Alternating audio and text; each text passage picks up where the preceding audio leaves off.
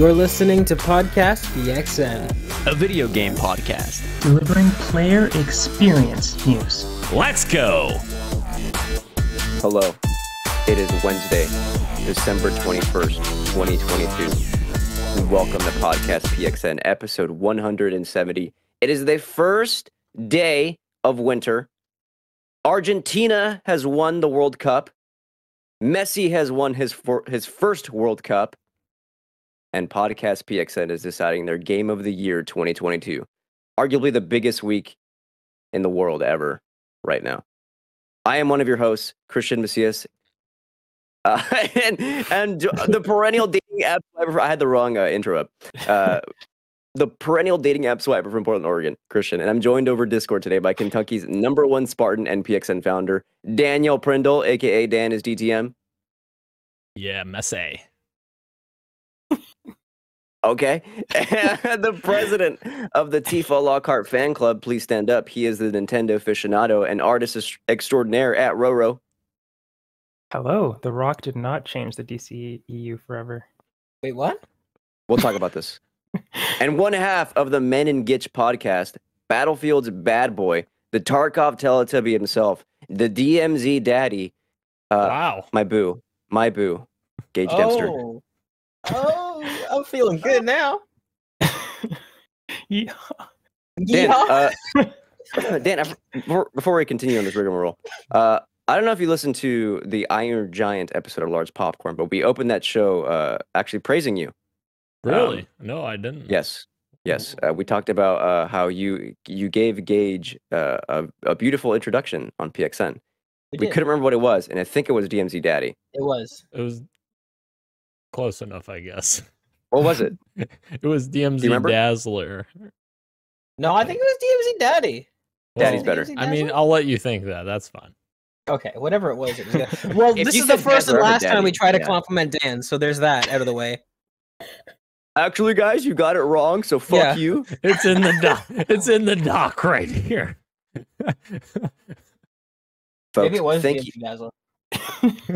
I like Daddy. I'm sticking with Daddy. That's fine. Uh, thank you. Folks, uh, to everyone watching us live and participating in the chat, just as a reminder, we are live each and every Wednesday at eight p.m. Eastern on YouTube. Just search Podcast P X N. You can also find us on twitch.tv slash Podcast PXN. Uh, some housekeeping real quick that I forgot to include here. Uh, I have to apologize for last week. Uh, Gage pointed this out. I mistakenly, by the way, when we were, we were discussing, um, I wish I knew his name as well, but I'll refer to him as the Bill Clinton kid. We were discussing... You laugh. We were discussing uh, that he was uh, he stormed into, I think it was like BlizzCon or something, and was saying uh, f- uh, free Hong Kong. I mistakenly said, no, this is bad, thinking, conflating that it had something to do uh, with uh, China's kind of uh, attempted takeover of Taiwan. In reality, it's not at all. So uh, my ignorance really shown there. No, uh, yeah. So indeed, free Hong Kong is an activist movement. So uh, I had to look this up. So very cool. And thank you to Gage for uh, correcting us and keeping us straight here on P X N. Yeah, well, too little, too late. I mean, you're, this is your last episode. You're gone. So, I mean, that, the apology was nice, but no. There's not a whole lot we can do for you here. If it's it were up to me, run. I'd have, yeah. If it were up to me, I'd say that's fine. But you know, man, I was pulling for you to make it to two hundred, but whatever, whatever. Folks, uh, the topic of the show this week is our Game of the Year twenty twenty-two. But first, the show always starts with the quick bites. So let's go ahead and jump right in. Make sure I have the right doc up. Okay. Uh, most of the news this week is going to be in quick bites because our actual news of the week is uh, stuff pertaining to Game of the Year and our twenty twenty-two predictions and stuff. So uh, quick bites might be a little, little uh, not so quick this week. But anyway, uh, first item. A Death Stranding movie is in the works from Hammerstone Studios and Kojima Productions. Quote, we hear that it will introduce new elements and characters within the Death Stranding universe. Not yet clear who will write and direct the pick, though we understand it's now on the fast track with development underway. Uh, this is off the heels of last week's discussion. Uh, are there too many video game adaptations now turning into movies? And then this dropped the next day. To which my answer is still yes. Yeah. Yeah, yeah. Uh, is, did they say that Kojima is uh, um, on board with this, or is it just I guess it's too early to say that. Yeah, K- I mean, K G P is working with Hammerstone to, oh, okay. yeah. Which I think he's stated before that he's he wants to make movies. He wants to push into that yes. media, which is unfortunate because it's it, it kind of reinforces that weird sort of, uh, I don't know. It seems like a lot of people think that film is like the ultimate media, where it's like game ha- games have a lot of strong suits. It's kind of weird that he was obsessed with, with going to film, but you know. Well, it's something he's always wanted to do, uh, and I'm, I'm happy that he's getting to do it, even though he's not like, directing or writing. He is having a part in it. My thing is, like, I wish he was he would do something new if this if that was the case. Mm. Um, they are going to expand the Death Stranding universe with the movie. Like, they're going to uh, explore different characters, whatever, I think they said, and, like, uh, kind of do stuff that the game didn't. But still, it's like when the game is that uh, such, like, very much narrative narrative focused, um, then why adapt it into a movie at all? I don't know. Right. Again, we'll continue to have these conversations. Let, let's be honest, we, Christian. You'll be there day one watching it. Will I? well, I don't I'll know. Pro- I'll probably be there day one. Day. I'm just curious. I'll have to see who's writing and directing first, and then I'll decide. No way. No way. I'll, I won't I won't look at any of that, and I'll take like five gummies, and then I'll be like, let's go. Let's see what happens. Five is too many. Oh, my God. Okay. Um, Gage mentioned gummies, I have to say, because it's been a while since... Um, I've been on the show. Avatar two came out, right? There's an Avatar game. This is my segue. This is the link. An okay. Avatar game is coming out. Uh, so I went to go see Way, The Way of Water, and I had a gummy. Uh, I think I mentioned this in the private chat. Before the Oppenheimer IMAX sneak peek started, the gummy was hitting. And when the IMAX sneak peek began, and the fucking, you know, the loud music and it was happening, it, it made my heart beat off rhythm just once. Enough to give me, like, send me into, like, kind of an induced anxiety kind of episode where I had to, like, tell myself to breathe manually in and out to calm myself down. Jesus. It was so good. It was very much worth it. Oh, okay. Sounds like the opposite anyway. Of good, but, I mean. Let's move on. Our next item here. Sony has confirmed that Spider-Man two will release for P S five in fall twenty twenty-three. Now, normally I'd be like, haha, that's funny. But it is Insomniac, and Insomniac kind of hits those release dates yeah. when they say they're going to release. So I, it might happen. I can see it. Yeah. Yeah. Very Great. exciting. I can't wait to see it and hear more about it and other games because we haven't for quite a while. mm. Well, oh, okay, we'll discuss. We'll discuss. There's there's one segment here we'll discuss. Uh, okay, moving on. Amazon has signed to the next Tomb Raider game from Crystal Dynamics. Uh, I'm not sure. I think they're they are the publisher. I don't yeah. think they're the developers. Is that correct? That is correct. Uh, yeah. I don't know how I feel about this. Uh, it's going to be T B D on whether or not this uh, this game is going to be exclusive to. I think the the ones in the past were exclusive to the Xbox platform, if I remember correctly. So we'll see if this one is exclusive as well, or or if it'll continue with Camilla Luddington. Who knows? Tomb Raider? Tomb Raider was not exclusive. Timed exclusive. Timed Rise of Time the exclusive. Tomb, Rise of the Tomb Raider was, but then Shadow was same day and date with everything. Gotcha. I never played Shadow, so I don't remember. Thank you. Yes. But yeah, this also this is kind of weird because um, the parent company that owns Crystal Dynamics, they're a publisher themselves, so it's weird that they wouldn't just publish it themselves because uh, it's Embracer, right? That owns them now. It does now. Yeah, that's very recently, right? A couple months ago, two months yeah. ago. Yeah, that's interesting that they're partnering with Amazon for that instead of them just doing it. But I don't know. Maybe maybe need more uh, funding or something. I don't know. Yeah, it's going to be interesting when this game gets revealed to see what it's actually looking like. Because uh, as of right now, I can't really envision what what that is. Or are they rebooting, sequeling? I don't know. I don't know. Speaking of weird new projects, Guerrilla Games continues to expand the Horizon universe with a new multiplayer online co-op project. Um, how are we feeling on this? This is like the third or fourth thing Guerrilla is doing with Horizon right now. That's not main Horizon proper. Sorry. Um. Yeah, I don't know how everyone else is feeling. I, I, I beat the first one. I never finished the the. I haven't finished for. Uh, Forbidden West yet, um, but even not finishing it. I feel Horizoned out, even though yes. I haven't even like finished the game yet. I, I don't really know if I want this, I, and I, I don't know if there's a lot of people out there clamoring for it either. I, I just could be in the in the wrong circles, but I feel like, okay, this is a lot of Horizon for a series that doesn't seem to be as on fire as these people seem to believe it is. Yeah, in the same exact boat as you, Ro. Like, I didn't finish it, uh, Forbidden West either, and yeah, I was very much Forbidden Wested out. Yeah, but then again, there's Kirik in the chat who I know loves it, right? He that's, that's like one of his game of the years. So we could be the the odd odd people out here, and then this is like huge news for some people. Yeah, right. Power to power to you, Kirik. But uh, in my opinion, I think uh, Guerrilla should be. I don't know. I, I would like it if they were doing something else, because something about Horizon just hasn't been memorable. Like, even though like playing the games is like, I feel like I'm having a great time, and when I put it down, I instantly forget about like what kind of world building they were doing, and the story was like a little, like the ending was a little bit mm, didn't nail it as much for me. And it's like, I don't know. I don't, I don't know if I need more kind of universe expanding, and it seems to be kind of the trend with Sony right now. It's like, let's how do we get more things that kind of build our little world of games? Like, well, I don't know. Maybe I'm just being a hater. Well, and maybe this pivot will work very well for Horizon. Like, I think we briefly talked about in our uh, private chat. Uh, I, I said to Gage, like, maybe this is a survival game that uh, could be really cool in the vein of like uh, Ark, the Ark games. Mm. Um, so yeah, if, if they do something cool like that, then maybe that'll get some new interest for people that aren't as, you know, are kind of tired of the oh. mainline franchise.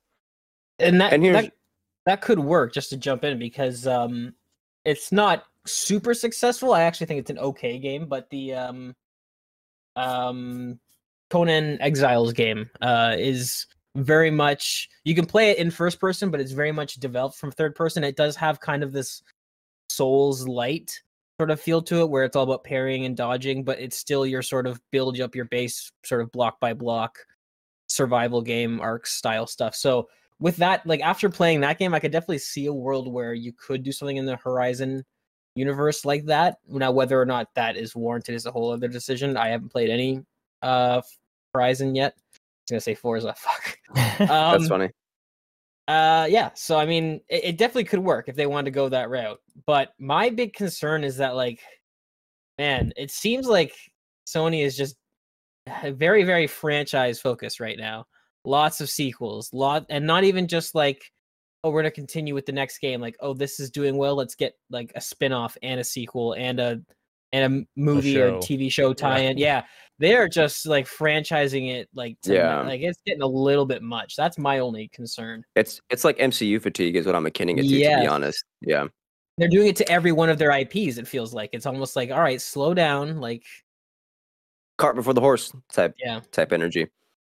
Before before we move on, I'll, I'll say, and this is like on the opposite end, is that uh, Ghost of Tsushima, when they did their uh, multiplayer project that came out like right after that, I think was free. If you owned Ghost of Tsushima, you could play this expansion for free. Was some of the most interesting stuff I, I found from from Ghosts, like the uh, kind of gameplay mechanics that you had to do to work together to like kill enemies with like various buffs. And then uh, in terms of art style, like they got really weird with it in the multiplayer side of it. Uh, if Guerrilla brings that kind of energy, I think this could be kind of a fun thing to do with with friends as a co-op project. Uh, but other than that, I don't, I'm I'm not sure how many people are, are going to be as invested in this. So right. we'll we'll have to wait and see. Eric says. Uh, Eric says they have to do something. They're they're about to lose the C O D franchise. I don't know that they're about to lose the C O D franchise, Kiruk. But even if that uh, merger goes through, but we'll see. We'll see. Uh, moving on. If we that got was two a joke, bits of... that's funny. Also. Got the whole squad laughing. Get it? I get it. Two bits of Microsoft news. Microsoft could introduce a cheaper ad-supported tier of Xbox Game Pass, according to a survey. Two quick things. Could not imagine uh, Game Pass getting cheaper. That's crazy. One. Two. What would an ad-supported tier of Xbox Game Pass look like? Because I have no clue. Hopefully, what if it's like it interrupts the game that you're playing? That would suck. That would not be worth it. I would not put, even a little bit. Yeah. Nope. I would hate that. What if they put it what if they put it in loading screens? There's really not loading screens anymore, really, on next gen anyways. Yeah. Okay, what if every time Kratos shimmies through a cave, a little thing pops up on the left-hand corner and is like, have you heard of PlayStation Extra Plus tier premium? Dude, I would I would kill myself. I wouldn't destroy the console. I, the console stays. I'm I'm done. I'm the one leaving. I don't like this world anymore. Yeah. No, it's that would be terrifying. Or maybe def- even sorry, go, go ahead. ahead ben, sorry. No, go for it, go for it. Uh, I, I was just maybe thinking like maybe they give you like an hour of gameplay and then you have to watch a two minute clip or something. I don't know. I, mm. I, there's got to be something, you know, that's going to get right. them revenue to re- recoup that. But yeah, it, I don't know that this is really necessary because Game Pass isn't that expensive as it is, I feel like, but I don't know. I would prefer like in-game ads, um, like, you know, you play Forza Horizon, they got like stuff on the side, little billboards and stuff for, you know, Uber Eats or whatever, Grubhub. Anyway, I don't know. Final bit of Microsoft news here in the in the quick bite. This one is actually worthy of a, a little bit of discussion here. Uh, Gage sent this at three thirty in the morning. Uh, Microsoft is planning to do some event in quarter one in twenty twenty-three. This is a rumor uh, to showcase their promised titles for the first half of the year. Uh, Gage, did you read a- any of this uh, rumor from this uh, Reddit post? I did. So it's it's a li- so Reddit post. All right, let's all settle down here. It is a link to a Windows Central article by editor in chief Jez Corden. Thank you very much. Let's just let's just simmer down.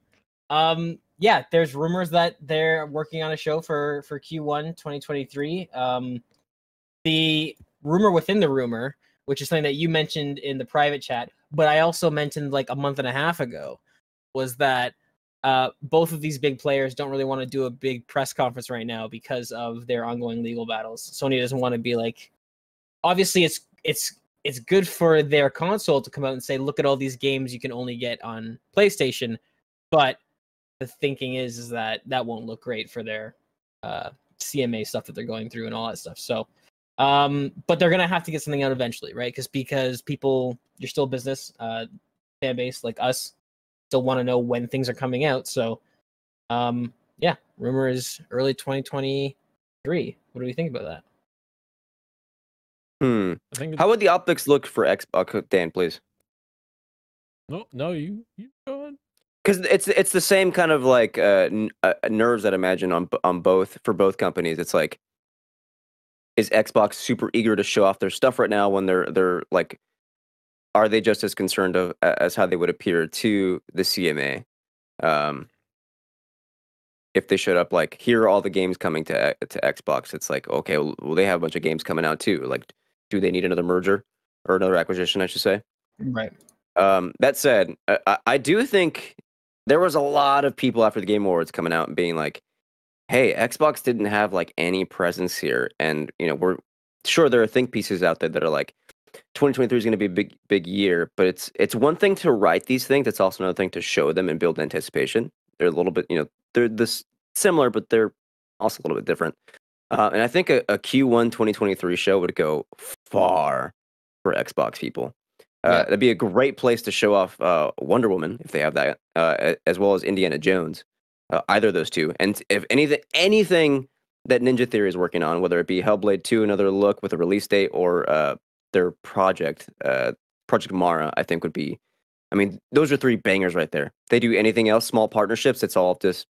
filling out the show and getting the slate for twenty twenty-three Xbox. That'd be that'd be huge. Yeah, and they've got to show something like uh, for this year. Like th- we've got virtually no information about games coming out this year besides Redfall and Starfield. Like, uh, of course, we know right. Forza's coming, but like we've seen nothing from that game. And Uh, there's a lot of stuff in the fall that we're not really sure what we're going to get because we don't know when Starfield's coming out. Maybe it gets pushed all the way to the fall, which would be a year, um, I guess, push from what it was originally supposed to be. But yeah, uh, they, they've got to start showing some stuff because um, they made all those acquisitions many years ago, and uh, we're still waiting to see the fruits of that labor. But hopefully start paying off here soon. We'll see. Ro, any thoughts from you before we close out Quick Bites? I don't um, know, I put you on the spot. I'm sorry. No, no, it's okay. No, it's all right. I, I, I really hope that they do show off some stuff, and I hope that go and that goes for everybody, uh, because I feel like we haven't seen a lot from anybody, any of the big three. Uh, yeah, Nintendo, Sony, and Microsoft obviously included.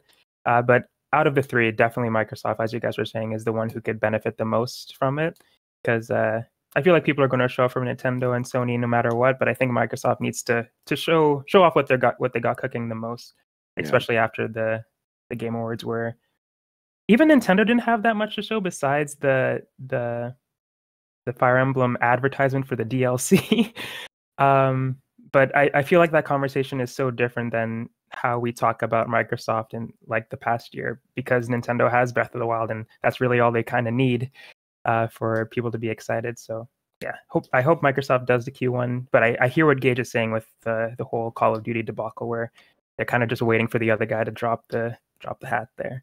You know, right. uh, and I think Nintendo kind of gets away with it too, because they do a really good job of communicating regularly with their directs.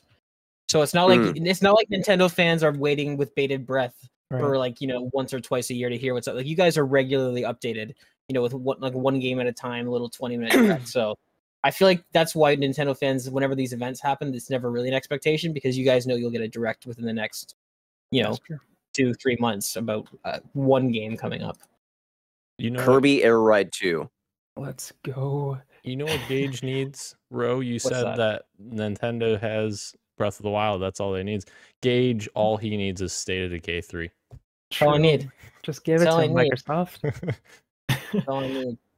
More like micro hard. Um, that is it for Quick Bites. Let's move on to our P X N News of the Week. Yo, today we're going to tally our twenty twenty-two predictions. Oh no! A long Whoa. time ago, in a Kentucky far, far away, um, we decided to uh, give three predictions each on what would happen in twenty twenty-two. Oh no! Um, oh dear! It is time to go over our predictions and tally up the points. I we're gonna do. About these. I did. Too. Yeah, this, this this is exciting. Uh, We're going to do uh, everyone's first ones, and then everyone's seconds, and everyone's thirds, okay? My order here that I wrote them down is uh, Daniel, then Ro, then me, then Gage. Dan, Starfield is delayed to twenty twenty-three. What? Yes. Let's go. Wow. All right. Starting off strong.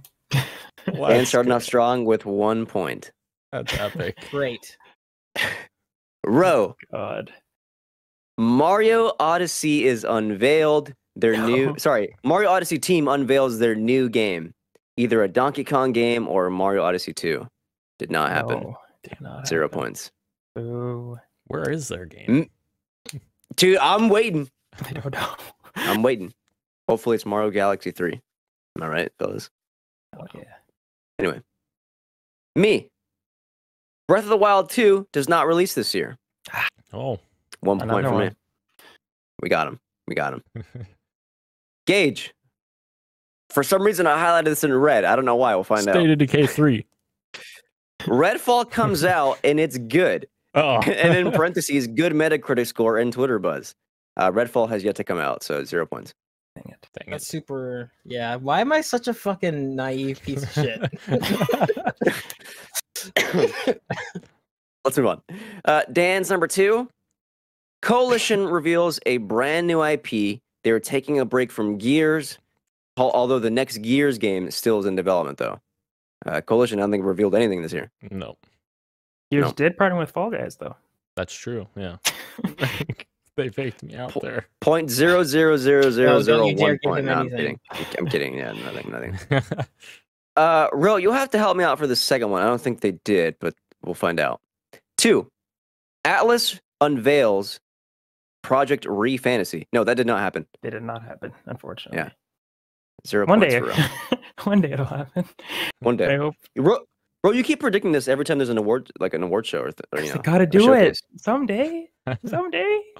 How'd it happen? Eventually, eventually you'll be right. Yeah. Oh my God. Me. Bloodborne P S five remaster plus P C port. sixty frames per second. Yeah, fucking right. I'm still waiting. Zero points. Gage, I highlighted yours in yellow. I don't know why. Let's find out. I think this means like half points. I apparently went over this at some point. I don't remember. The Last of Us remake comes out this year. Oh, oh, okay. Mm-hmm. First PlayStation game that comes day and date with P C. Mm, oh, damn. You almost had it. almost had it. Point, half a point from that page. So I think half. this is this is the soonest turnaround by far, though, because it launched in September, coming out in March, yeah. right? Yeah, yeah, you're right. Mm. Nailed it. Didn't nail it in early twenty twenty-two when you predicted this, but still. Dan, your final one. PlayStation announces Uncharted five. No. It's not named five. And it stars uh, a spoiler. So, bro, way out of line, way out of pocket. There's no I way I didn't give you it. shit for that. I respect it, Dan. You you swung for the fences. I did, and that's the fun. Yeah, I respect you. Thank you, bro. A new Nintendo Online game, oh. Zelda game, dungeon crawler. Oh, okay, I understand. A new Nintendo Online game, similar to, similar to like the Mario one. Yeah. Uh, it's a Zelda game, and it's a dungeon crawler. It's no. Not. No. Bro, you are at zero points, my friend. Oh, my God. What else is new? uh, me. Final one. Naughty Dog. Naughty Dog announces a new game this fall. It is a new I P. I am still waiting mm. with bated breath. Zero points. A while, apparently. We'll see about that. I feel like there's still three teams. We went, we've we talked about this anyway. Gage, your final one. Xbox capture overhaul. We're talking clips, party chat audio, editing, et cetera. Wow, I really gave them way too much credit this year. They couldn't get one of those things. And now you may and be thinking that didn't come that didn't come from nowhere. They mentioned that in like a in an Xbox Wire forever ago that they were gonna overhaul the capture. God damn it, Phil! I, th- I think they did make some updates to it, but it wasn't to the extent of like what you were hoping for. Like, oh yeah, the captures work perfect. Like they work now. That's yes. the update that they made. Yeah, like we still can't do anything with them. And now you may be thinking, God, oh man. okay. Uh, that that means Gage is in last, you know, whatever. Rose in third, and then Christian and Dan are tied for first. Oh, am I in third? With point five? I got a. Oh, I didn't even remember I got a point. Never mind. Okay. No, sorry. No, zero. I'm sorry. Yeah. I, I did this wrong. Gage, I apologize to you, bro. You're in last. No, you know Gage, you gravitated third. towards dunking on me. I get it. No, no. I let's, let's call it what it is. Yeah. Oops. Oopsie, whoopsie. Uh. I decided mm-hmm. to have some fun with it. We also did some various Open Critic predictions towards the end of the year that I wrote mm. down. Uh, Every one of these that you get right will be one point added to you. Oh, wow. I want to redeem myself. What do we get if we win all the points? And, I don't know. A kiss? What do you want? And so I figured for Open Critic predictions, it's whoever is the closest gets the point. That's fair. Okay. okay. Without going over? Closest or without going general? over? Ah. oh, I'm sorry. I'm not unaware of this. Is that Price is Right? Yeah. Yeah. We could do that if you wanted to. It's up to you. It's a, we're just clarifying. Yeah. I'll let you guys decide. I I mean, I haven't started looking at the at the. I guess let's just do yet. closest to, because it's it could like Metacritics can kind of go all over the place. That's okay. fair. I'm on Open Critic because we did Open Critic predictions. So whatever, same what... thing. Our first, we have one, two, three, four, five, six, seven, eight games to go over. Eight points. I already know. Our one first one up is Sonic I... Frontiers. Oh God. Okay, let's go over our predictions. I said it'd be in the low seventies, specifically seventy-three. Mm-hmm. Ro, you said it'd be in the high seventies. Didn't give an actual number. Dan said seventy-seven. Gage said sixty-nine. Sonic Frontiers is at seventy-two. seventy-two. Yeah. Wow. Point Macias. Point oh. Macias. Next one up, Modern Warfare two.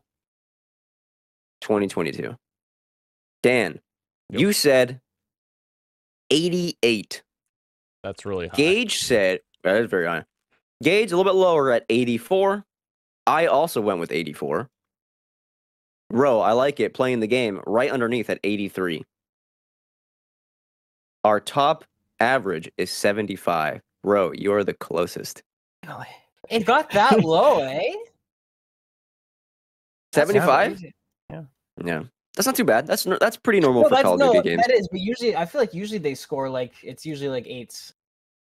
But I'm surprised. Okay. I respect that. That's a good score. That's what it deserves, because it's broken a little bit.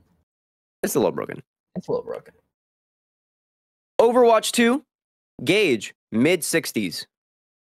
Dan, upper seventies, specifically seventy-six. Me, seventy-three. Ro, high seventies. Mm, I, I wish I gave actual numbers. The average is seventy-seven. What, I, Dan, what did Dan say? He said high seventies, same as you, but he gave uh, a specific number, seventy-six. Dan, I am in, I'm inclined yeah. to give it to Dan. Yeah. Heck yeah. I don't know why I didn't give numbers. What was I doing? The fact that Overwatch two scored higher on average than Modern Warfare two, even though it's the same game, all they did was add about like predatory monetary practices, is insane to me.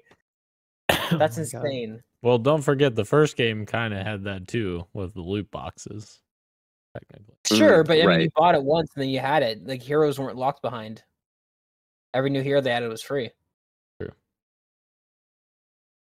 Uh, this next one, we all overshot, by the way. It's Gotham Knights. Oh, no. Gage said it was landing in the mid-seventies. I said it landed at seventy-seven. Dan said it would hit eighty. Ooh. And, and Ro said it would hit seventy-eight. To be fair, when we made these predictions, it was before any of us knew that it would require a flux capacitor to run at thirty frames at ten eighty. So, dude, the the uh, what what uh, what guys do this? Um, Digital, Digital Foundry, Foundry Digital their Foundry, video, yeah. Their P C video on Gotham Knights is hilarious. Uh, the actual Open Critic for this is sixty-nine. Nice. Um, which means the closest is either me or Gage. I gave seventy-seven. Gage gave mid seventies, so that, that'd be Gage, eh? Hell yeah. Did you... What? Did you have to say A like that? Yeah. you you got a problem? Aboot it? Yeah, there it is. Got to make fun of my nationality. That's good. No, it's a, it's good. Okay. Uh... Four more to go. We're looking at Pokemon Scarlet and Violet. Ro, you guessed eighty-three. Ooh. I guessed eighty-seven. Daniel, a little bit under at eighty-five. Congratulations, Ooh. Gage. You nailed it exactly with seventy-two. Whoa. I did on purpose, too. What were what were us three Let him thinking? Cook. Well, I didn't think... I don't think any of us thought it was going to be broken. Yeah, that's fair. My goodness. Gage knew something, Gage dude. Knew he was on to something. I didn't. Like I just did it out of principle. I was like, one of these fucking Pokemon games has got to get scored what it deserves. And lo and behold, finally, it happened. Piece of crap fucking Pokemon game is going to run like shit. I'm kidding. Um, wow. God of War Ragnarok. I remember us having the discussion here. Is it going to uh, land higher or lower than the original? You know? Let's go over our guesses. Me, I said it would land a bit under at ninety.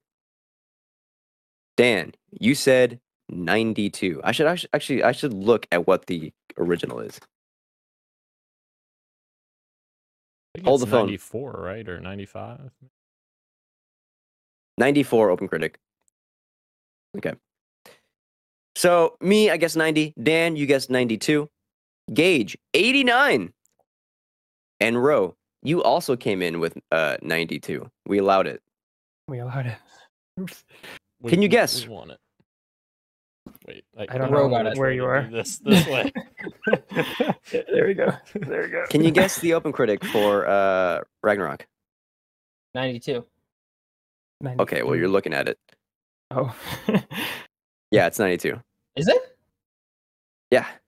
Hell yeah. Nice. No, I'm sorry. No, no, ninety-three. ninety-three. It's ninety-three. Oh, close enough. It's ninety-three, yeah. So Dan and Roe both get the points on that one. Yeah. Here we go. Callisto Protocol. You were dead on with this one. I remember. Look at him getting giddy. I just, no, I just watched I the... Mean, I, I, I said this in conversation. I'm looking at my guesses. It's like, damn, why did I, why did I guess this? I remember. Here, no, I remember because you because we all thought you were going low, but you've got this fucking right on the money. I can guarantee no, you. You'll, you'll you'll see here. Callisto Protocol. Dan, eighty-nine. Rip. Gage, eighty-eight. Me, eighty-six. Wow. Fucking Roshan, eighty-five. There you go. You got it. Of course. Callisto Protocol not getting very good reviews when that came out, and that hit at sixty-eight uh, Open Critic average. I could have sworn you went like ten points lower on that one. Wow, I was way off base. Never mind. Roshan wins again. Also, by using his bullshit strategy. Don't hate it's the player, a, hate the game, eh? Strategy, I, I'll yeah. hate both. It's fine. Oh, I fucking hate you guys for this. Uh-oh. Uh oh. Okay, last one. High on Life. Me. I guess seventy-three. Dan, eighty. Gage, ooh, quit uh, biting my ankles, seventy-three. Ro, quit biting our ankles, seventy-three. Just bite everybody's legs. Yeah. Uh, Open Critic average, seventy. We all split the points on that one. Dang it. So, okay, here's what I'm going to do. I'm going to work backwards. Let's do, uh, since Ro was in last, I'll add all our rows right now. Mm-hmm. Ro, I just want to seemed... tell. I just want to tell you. I watched back the clip when we did our fist bump, and we you both did were opposite direction. Yeah, yeah. It's like... I had a feeling. Oh god. I, I I was looking at my screen here, and yeah. then I looked on the on the uh, Twitch bot, and it's like, wait, my books are on the other side. the, the, wait, what's going on? Oh my god. That's great. Give me another two minutes here, and I'll have final scores. Fill the air for me. Do do do. Oh, I'm just kidding. Um, yeah. I I th- can we just talk about how I gave way too high of scores for everything? I I gave eighties and aboves. It sounds like for almost everything. You had faith. Yeah. Had faith. I was I was too high on life. Get it? High on life. Sorry. Have you started that yet? That was funny. Uh, we'll, we'll get into it in the next be, segment. Ah, yeah, that'll ah. be a different discussion, Gage. Yeah. Last one. Oh yeah, yeah. Yeah. Bum, bum. Na, na, na, na. Bum, bum. About, Here we go. Oh, sorry. How about what? I was just gonna say, how about Glenn in the chat, who's loving Gotham Knights game at not such a great. Glenn's eyes are really bad anyway, so he can't really tell when the game's running yeah. at twenty-two frames per second. He's just like, oh, it's Robin. I love Robin. I hate you guys. Uh, in fourth place, me. Yay! Oh, wow, nice. Dead last, dead last with nice. three points. With three points. Gage, you salvaged third place with three point five. That's bullshit. Wow. How does this keep happening? Like, even when I win, I still lose. Winning for me is just coming in not last. Second place, Glenn. Wow. We love you. Oh. And tied for first with four points each. Let's no Daniel in a row. I hate Dan, dude. Let's go. Oh. Has he yeah. lost anything yet? No. That's so stupid. And I cheated. Just, I mean, Ro, Ro, I think we need to just keep telling them that they need to start listening to us more, right? Absolutely. I mean, absolutely. Ne- next year, if we do the Open Critic predictions, I'm I'm like subtracting ten points from all my predictions. For real, and we absolutely should do this next year. And speaking of doing this next year, uh, stay tuned. Sometime in January, we'll be doing our twenty twenty-three predictions. Uh, that way, we can go over this again at the end of the year because it's usually pretty fun to see what we got right, what we got wrong. And if you're listening, tell us what you think is going to happen in twenty twenty-three. Will Spider-Man actually release? We'll find out. That is it for our P X N News of the Week. Let's mosey on over into what you got for me. Daniel, you're up. Thank you, Christian. I am right here on... No, I'm just kidding. It sounded like you were introing me for like a game show. uh, I have been playing D M Z Raid, which I played with both Gage and Christian, and man, that was a ton of fun. I think. Ooh, is it good? Honestly, was that, it? Honestly, I think that's my favorite part of Modern Warfare two is that that raid. That was really cool, uh, and I hope they keep doing more of these and they come out uh, with with a good cadence. Um, so yeah, it was really fun. We encountered one weird bug that got Gage stuck in one part of the map. Okay, or we're all apes and didn't think to check the option, which eventually yeah. cleared it, because that also probably could have fixed it immediately. Yeah. Yeah, we could have went to. I wanted to point that out, to be fair. That's fair, yes.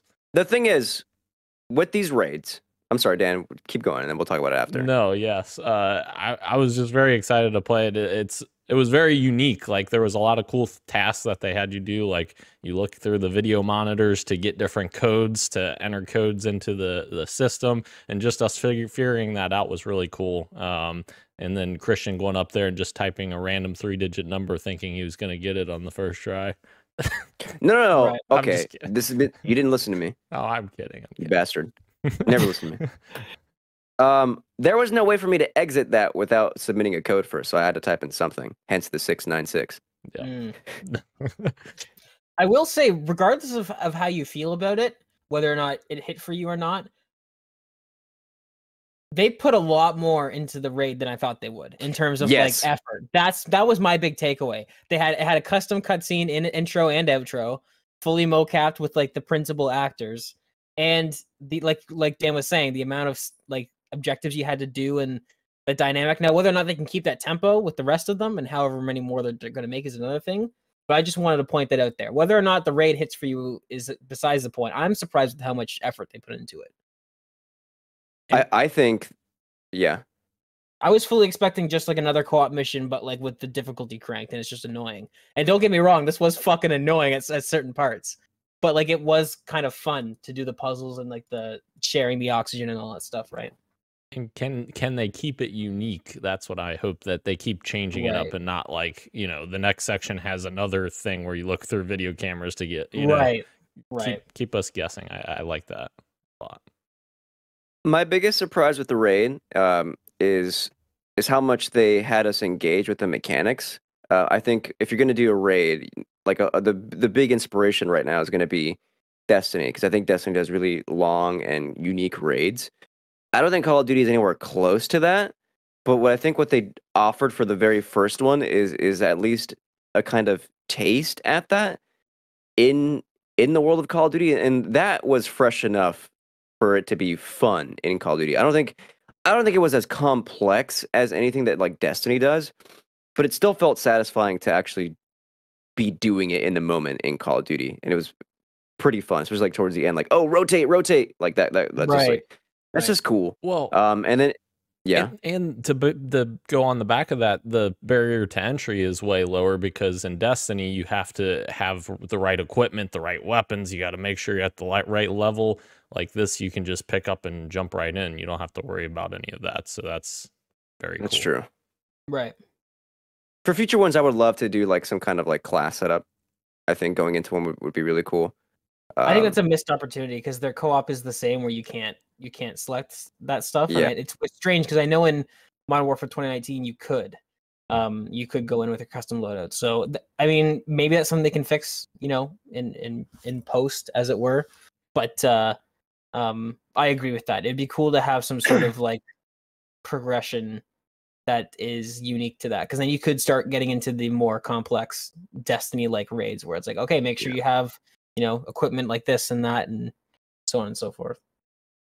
And I will say, apart from that bug that kind of let Gage just kind of sit there for a while while, while Dan and I had to progress for him, um, I thought it was, it was a very cool first raid. Um, yeah. I think everyone should. If you have Call of Duty, it's it's a, a thousand percent a thing you should be trying out. It's pretty fun. And we should point out, you get a, you actually get a, a decent, worthwhile reward too in a, in a game that is incredibly stingy and notorious for putting all the coolest design things behind a twenty dollar paywall.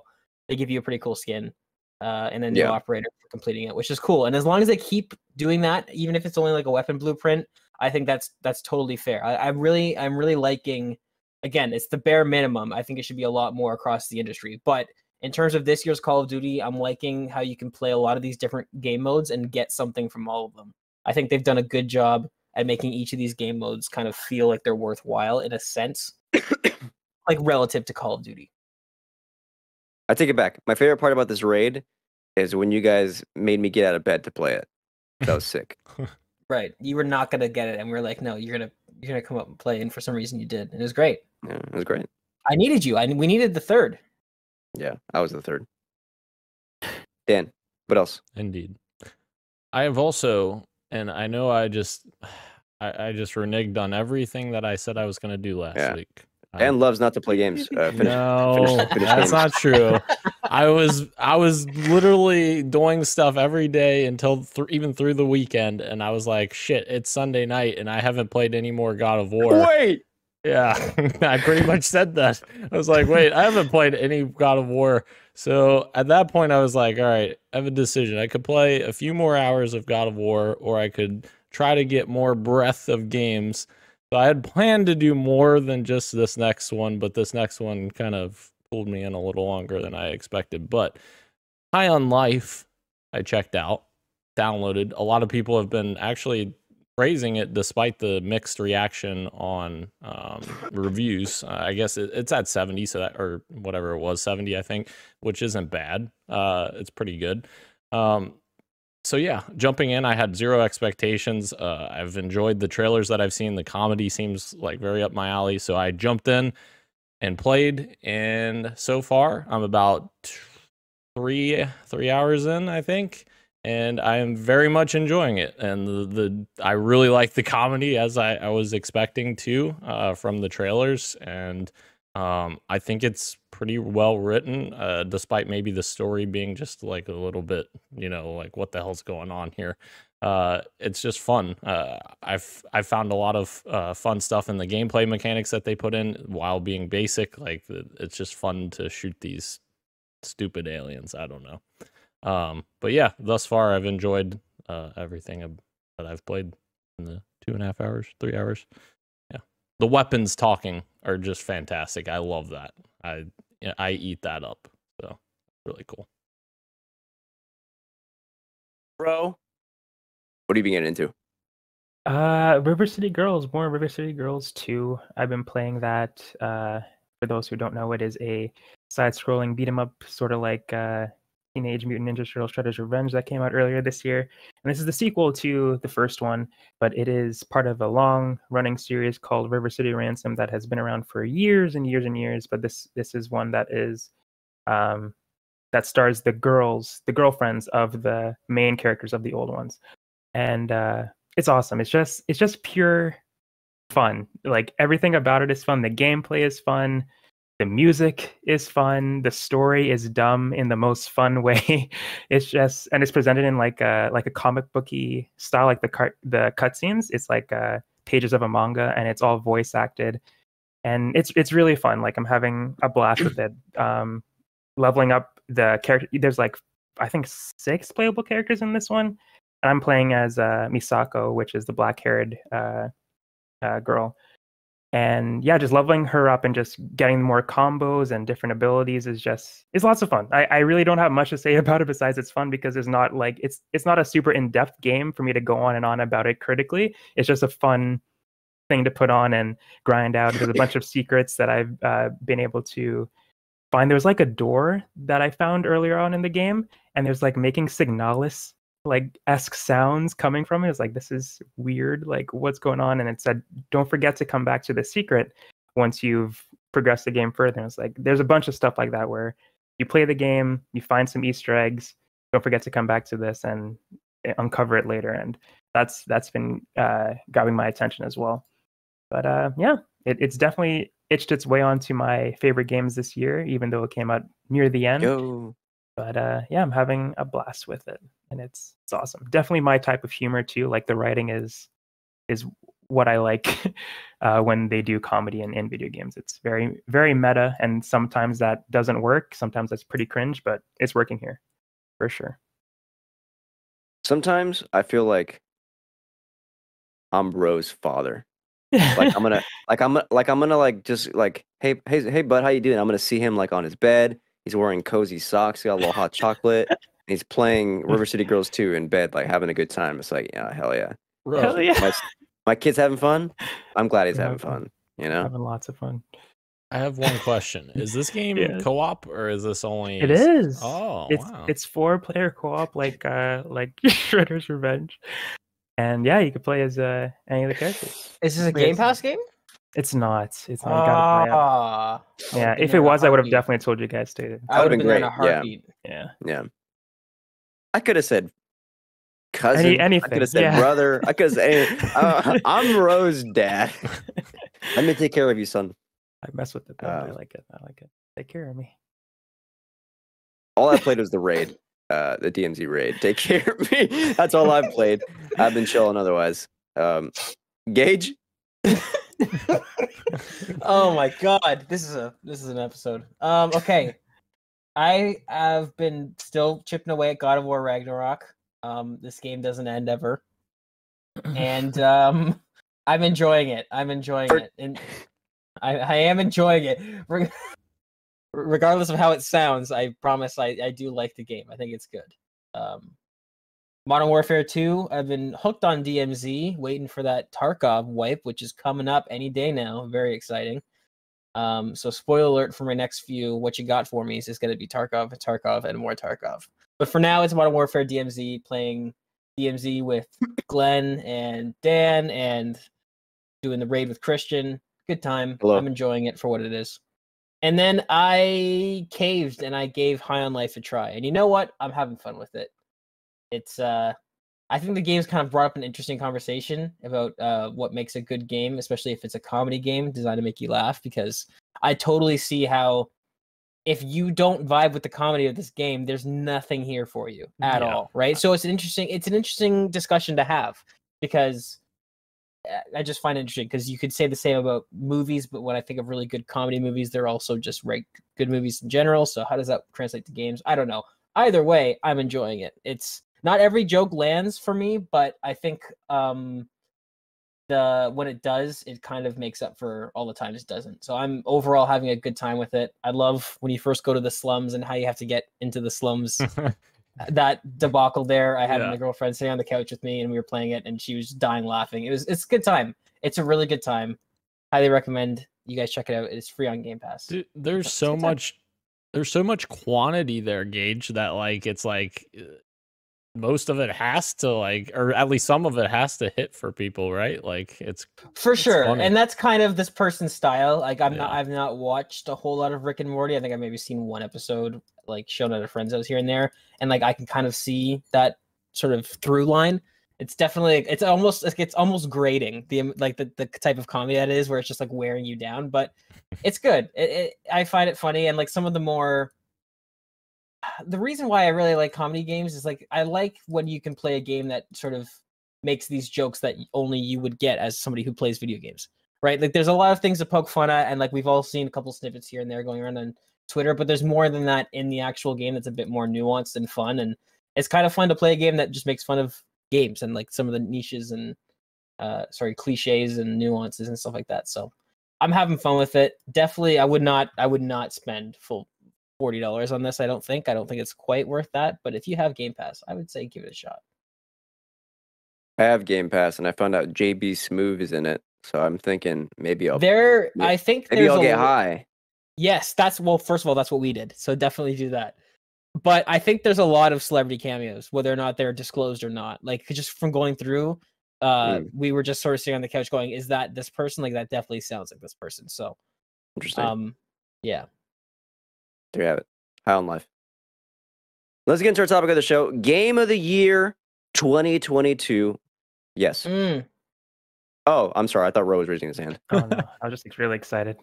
We got some rules here. I've asked oh, no. each crew member to submit a list of five games they brought with them.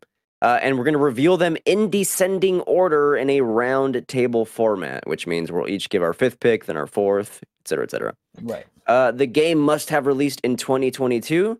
Uh, the caveat being that remakes and D C- and D L C will be at the discretion of the crew members, meaning if they have it in their list, we can decide if that. Uh, I mean, I, I don't have any nays against it. If if that's if it's on their list, why not? Whatever, you know, I won't knock it.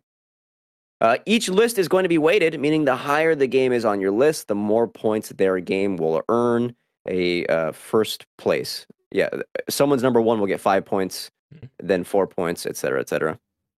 Uh, and I will keep count of all the points and then tally it at the end to find out what our top five games of twenty twenty-two are and what is P X N's game of the year. I think we'll do the same order uh, that we usually do things, which is uh, what is it? Dan, Rowe, me, Gage.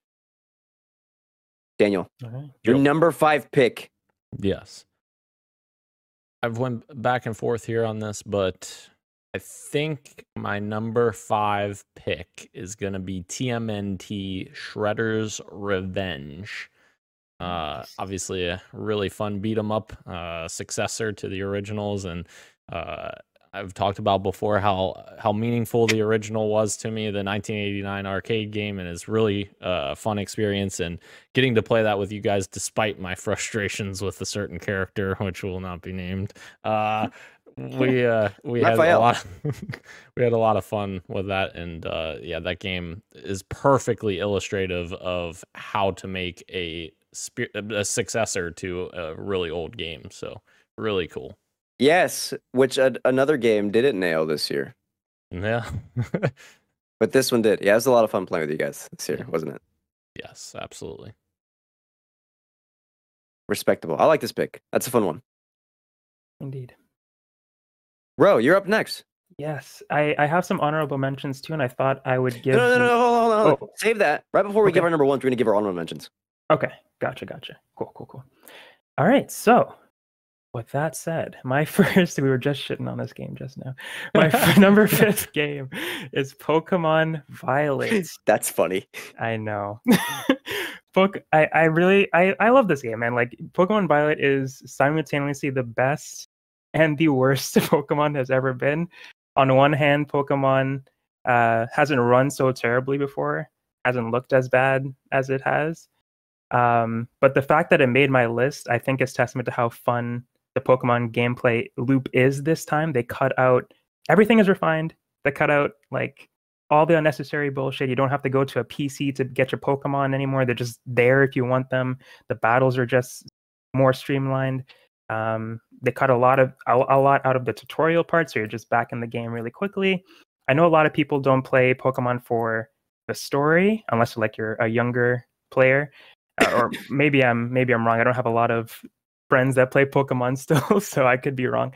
But uh, I play Pokemon for the story, and I really enjoyed the story uh, this time around. And the three paths that they had with the open world thing, they really worked, and they all like led very well into the climax of the story. And I think that's testament to how well they wrote the core cast of characters that you spend the most time with in the game: Penny, Arvin, um, Nimona, and Director Clavel. And they were all fantastic. At the end of all of their stories, I teared up a little bit, and that's that could be just me. I know that my threshold of crying is very low to, compared to others, especially when it comes to children's media for some reason. But uh, yeah, I had a great time with Pokemon Violet, and it is exciting to see uh, hopefully them taking a, a, a big first step into this open world version of Pokemon. Um, it wasn't a great first step, but I'm definitely excited for the, the future of Pokemon after playing this for sure. Rip Ash, by the way. Rip I Ash. said Rip, but yeah, he's no, no longer be the main character. My goodness. Um, he's getting an eleven episode send off though. I, I'm going to, again, I'm oh, going to wow. cry. I'm going to cry. Will you watch? You're going to watch? Absolutely. Yeah. Yeah. Like, yeah. Amazing. Amazing. Great first picks in both of you. Uh, mine, and then we'll do Gage's. Uh, I guess also spoilers. I, I posted a video on my, my top ten games of the year. You caught that on Twitter. You spoiled yourself. Hopefully, I saw Dan liked it. Hopefully, he didn't watch the video. I did actually. Oh, why? Why would you? Why I would mean, you? I mean, I already knew your number one, so I was just like, I'm just still, curious. still. Uh, my number five pick is uh, Sifu, uh, which I, when I first played it, I didn't think uh, like like yeah, this might be top ten. I didn't think it'd be top five until I actually sat down to like finalize the list being like, no, this is like one of the best feeling games that I played this year. Um, and the thing about Sifu is that it's it's great action, it's fantastic gameplay. It's not perfect, but it is, but it's still really, really good. And uh, when, when I think about like the games that I like, um, especially with, with like Dark Souls games, games that like require like, you know, that, that are difficult games, but a lot of um, kind of like Dark Souls like games really fail is that it's not difficulty that's the heart of the gameplay. Uh, difficulty is part of it, but it's not the crux. The thesis usually is like how to overcome that difficulty. Um, it's like how how how am I as a player failing this encounter? What uh, can I be doing better? How like what did I fail to understand in these mechanics that will then prepare me for my next attempt? And Sifu nailed that. I went from like being, man, I don't know if I'm going to be able to beat this game to, wow, it's been a couple days later and I've platinumed it. And this is one of the most satisfying things I've done this year. Uh, Sifu is like great replayability. The uh, art design is freaking phenomenal, especially in, in level three, the museum level, standout. Uh, and I just think it's, it's, it's fucking fantastic. I think it's, it's worth everyone's time. You can pick it up for like sale price or free, even better. Uh, but even full retail is, is, is like not that expensive. It's like twenty bucks. So well worth the price in, in my opinion for what you get out of it. Still need Gage. to play it. Still need to play it. It's good. All right. I'm going to preface off my list by saying I did not play that many games this year. So my list is going to be skewed in that all of these games are getting the fact, like, yeah, it's just, it's been a slow year for Gage. All right. I'm just going to preface that. Um, but starting off at number five. I'm going to go with the one and only Shredder's Revenge. I also enjoyed this quite a bit. It was it was a very fun throwback. It felt great playing. Um, it it's, felt great uh, playing as what, Gage? Oh, playing as the character that I should have been, my natural leading position, which is Leonardo. Yeah. Um, and I would just You're like to say group. we died. I am, and we died a lot less when I was playing Leonardo. I'll just say that. So.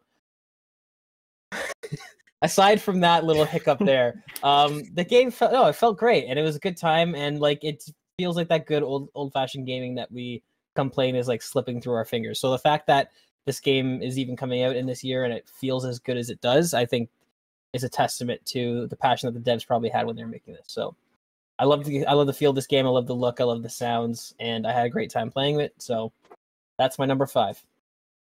Absolutely. Back to you, Daniel, with your number four pick. Number four pick. This is gonna be this is gonna be a, a slightly controversial one.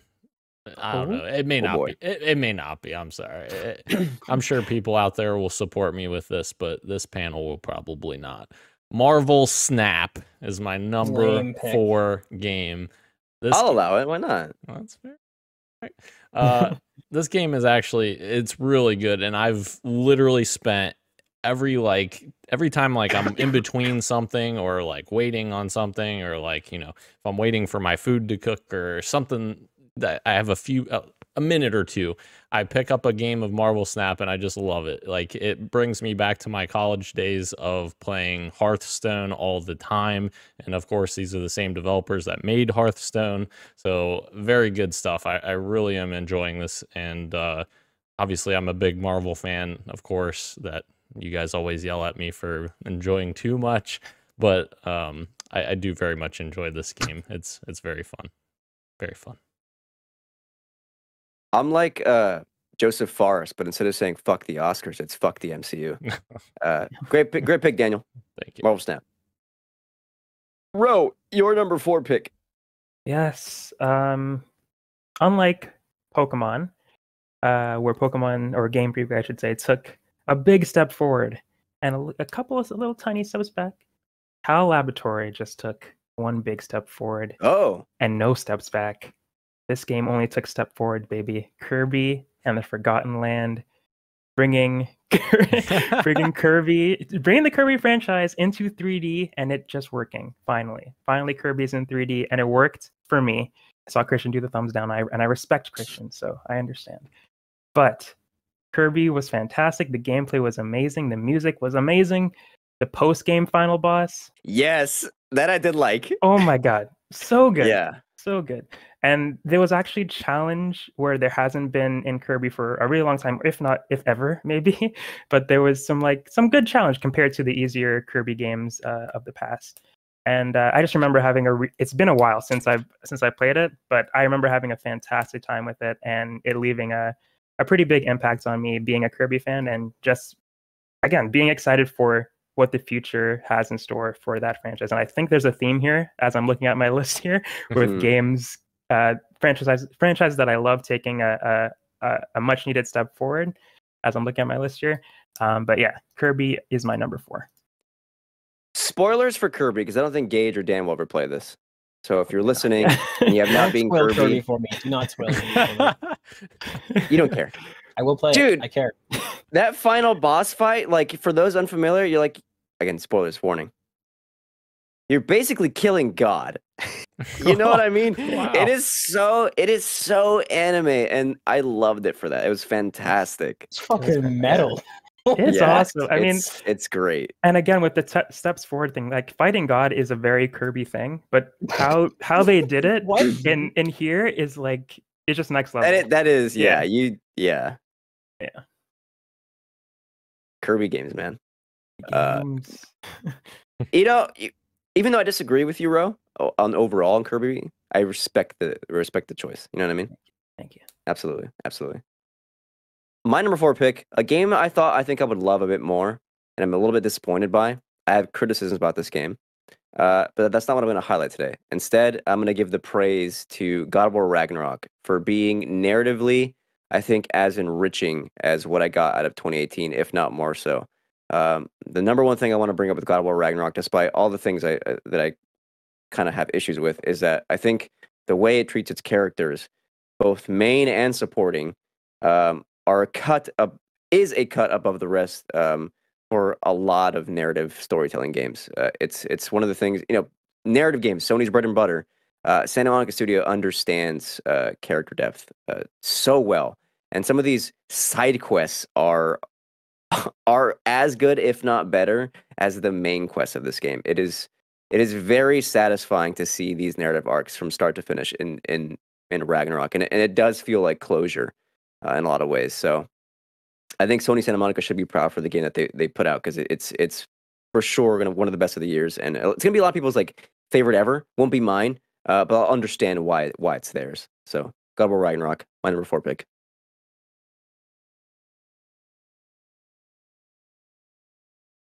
Back to Gage. Pick is going to be Need for Speed Unbound. Whoa. Just came out. I like it. Um, I'm having a lot of fun with this game. It feels like a return to form for just that super arcadey feel that, that Need for Speed is known for. um, I'm having a lot of fun with it. There are some issues with it, um, but uh, by the time, at the end of its life cycle, Need for Speed Heat was a really, really great game, especially from the state that it launched. So I'm hoping, I'm kind of putting this here with the hopes of that it kind of will improve, but even the foundation here is extremely solid. I'm having a lot of fun with it. Uh, again, in terms of triple A racing, uh, customization is unrivaled. It's way more intuitive and way more expansive than uh, Forza Horizon. So if you are somebody who like loves that niche of just being able to customize the shit out of your vehicles like I am, then I highly recommend checking this one out, because it feels really good to play.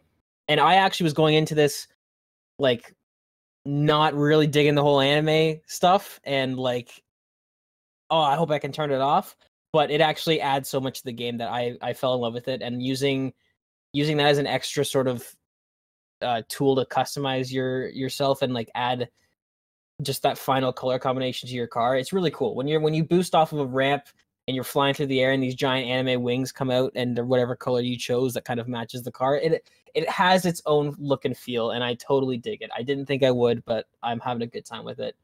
Um, Need for Speed Unbound is my number four pick. Can't wait.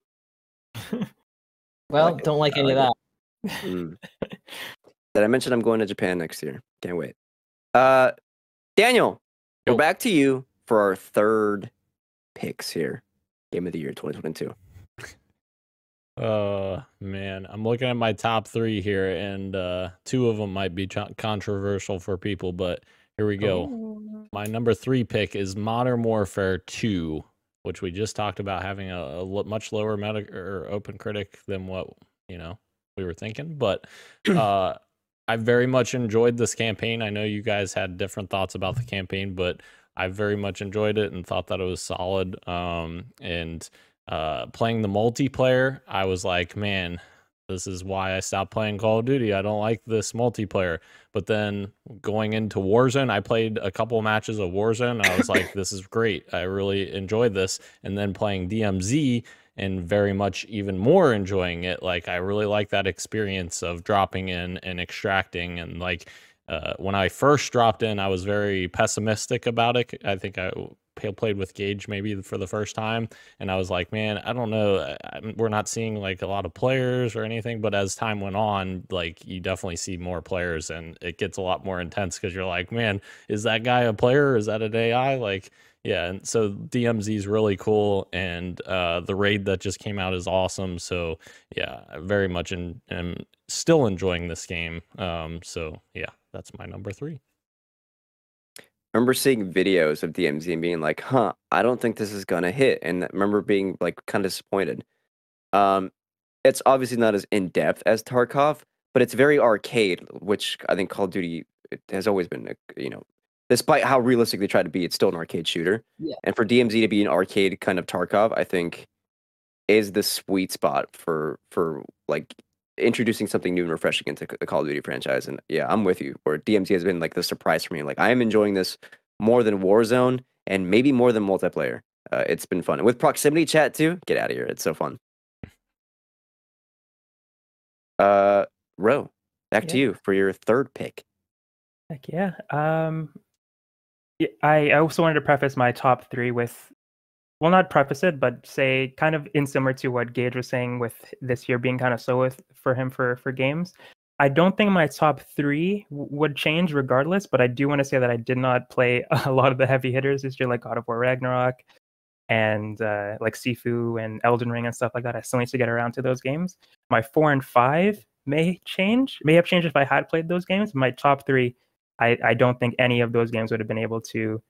Sonic Frontiers incoming. Sonic yes, Frontiers incoming. Absolutely. You're absolutely correct.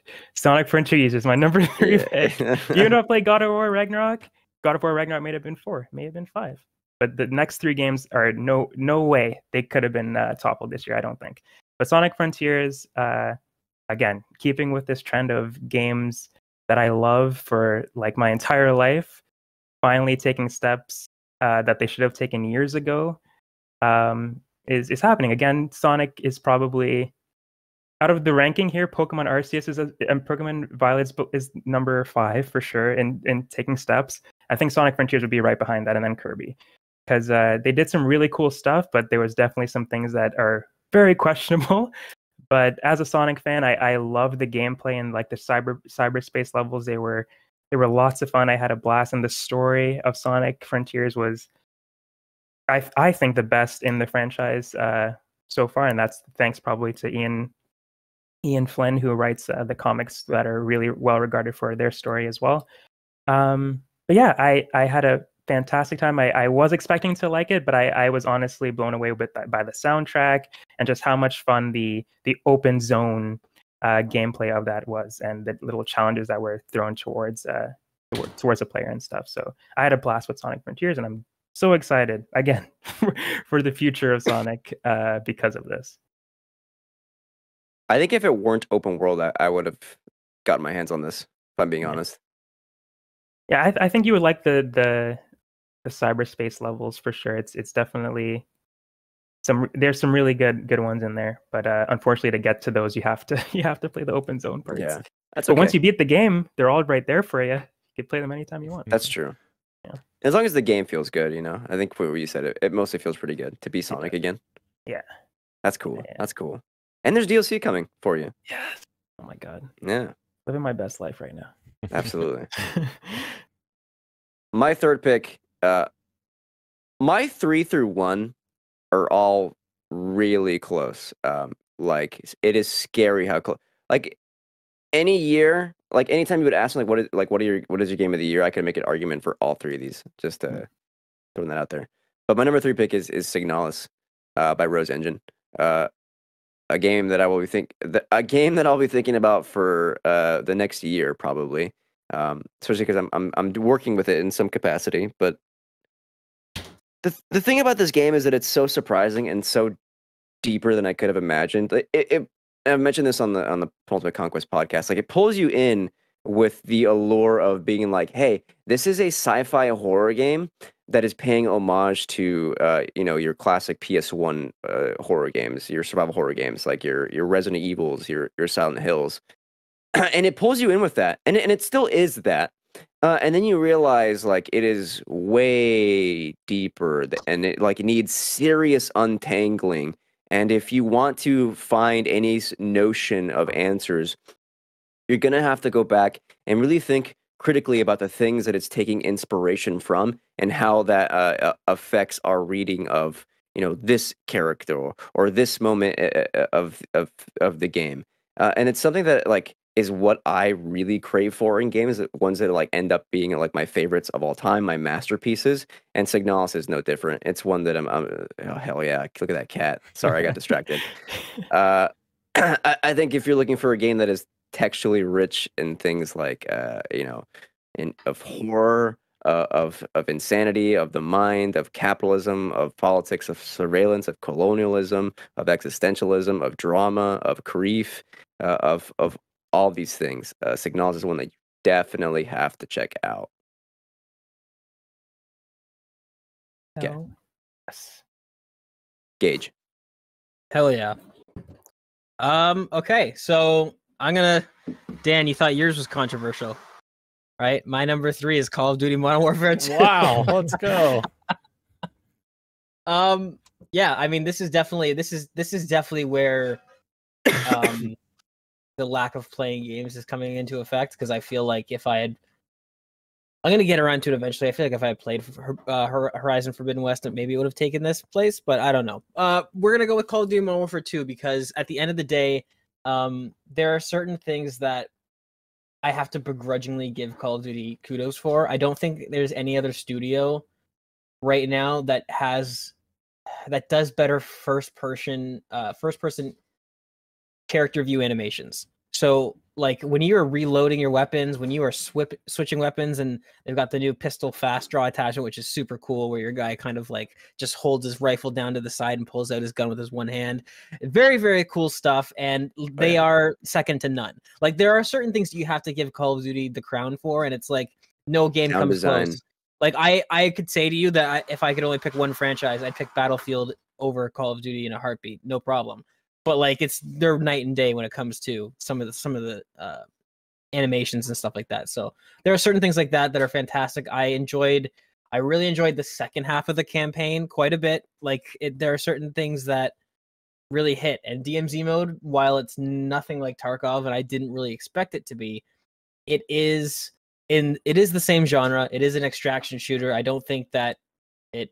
I think that it's earned that title. I think that it is a fun spin on that sort of style of gameplay. It's very low risk, but still has some risk. So you can kind of get into that mentality of, of uh, do I bring this key in? Do I not? That kind of thing. And I've, it could, it could totally be coincidence, but every time Dan and I squad up to play this game, we have these bombastic, like, runs where it ends with us with Dan driving the car and I'm in the back gunning down a helicopter full of players that are chasing us. Like, it just feels like every raid, and obviously it's not every raid, but it feels like that. Like, it really feels that like every session you and I sit down, something crazy and fun happens. And I D M Z is is so much of the weighting factor for putting this on the list, because I'm enjoying it way more than I thought I would enjoy it. Definitely no Tarkov replacement, but man, is it fun. I love how you can tell how much Tarkov you're playing, or like you're like you're coming from Tarkov, that you call like entering a game of D M Z a raid. Like, right. I know what that like I, I know yeah. what that means. Oh, I didn't yeah. even realize. Yeah. yeah, yeah, no, I didn't. Yeah, yeah, a match, I should say. Yeah, you're right. You're totally right. Because raids is a different thing in Modern Warfare. Yeah, yeah. Because um, I, I don't think D M Z is a persistent world, eh?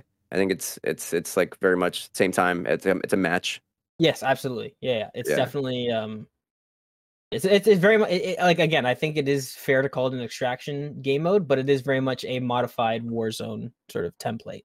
They took sure. the Warzone template and just kind of modified it. But um, yeah, if, if they do some things, I think that D M Z could really take off. Like, I think they need that persistent inventory of most items. Like, I think you need to be able to have to go into a raid and extract, you know, three uh, high tier vests and keep them in your stash to save yes. for a rainy day. It needs that sort of consistency and persistency, and maybe that maybe that comes with a huge rebalancing of how loot works, because like loot is it's very generous in this game because it is so arcadey. Mm-hmm. But if they could just tweak that a little bit and keep the accessibility but kind of add some more of that risk reward gameplay, I think they have something really special in their hands and something that could stay for the long haul in the extraction genre. I agree. Dan, we're back to you for our number two picks. Soap. Oh, sorry. Uh, Christ. All right, my number two is going to be another one that's... This will be the last one, I swear, that's going to be maybe controversial. It may not be controversial, though. Uh, yes, it will. It will be? Do you know what it is? Uh, The Last of Us Part One. How did you know? You knew. The Last of Us Part One is my number two game. And the thing is, I think... I told you guys this as I was playing it, and it's not it's not because this remake is like one of the best remakes of all time or anything like that, but like this is one of my favorite games of all time remade, and it's done so nine years after I played the original one, and I didn't play literally any other playthroughs. So it's literally like I was playing the game fresh, because I told you guys, like, as I was playing, I didn't remember most of the things that happened because I, my memory is terrible as it is. But like many of like the individual moments, obviously I knew the greater scale of the story, but like individual pieces that happened within the game I, I had completely forgotten. So I really loved just going back and like experiencing all those things again, including like Billstown. Like you guys always kept talking about Billstown, and I'm like, shit, I don't remember that like at all. Uh, but yeah, like just stuff like that. I, I really enjoyed playing through it again, and it was like a brand new experience for me. Um, but I couldn't put it at number one because I'm like, this is a new, this is not a new game. This is just a remake. So I can't, I can't do that. But yeah. There it is. Will they allow it? Kidding, of course they will. There we have it. Last is part one. Daniel's number two pick. You called it. Ro, what is yes. yours? My number two pick is Citizen Sleeper. Oh! Yes. It's I'm so fixing good. to bust. uh, Citizen Sleeper is a... What would I call it, Christian? I guess a visual novel tabletop, a time management simulator. I, I don't oh even know. It's, it's it is a combination of so many things that I, well, I like visual novels, but everything else, I it's would hate. It's a way this of life, game. man. I would hate this game usually, but I, I, I think I picked it up on Christian's recommendation after he he played it, and I was like, you know what, I'll give it a shot, and I tried it on Game Pass, and as as usual, Christian was right. It was a fantastic game. The story is incredible, and the story has to be incredible because all you're doing is reading, and and I don't mm. like doing that most of the time, but I was in, enthralled with these characters and this world and learning about all the ship's inhabitants. uh I, I don't remember the name of the ship. uh it's been it's been a minute, but there were two characters named Lem and the Nina. Eye? Yes, the Eye, that's correct. Yeah, there there's so many characters that that I fell in love with over the the course of me being on the Eye.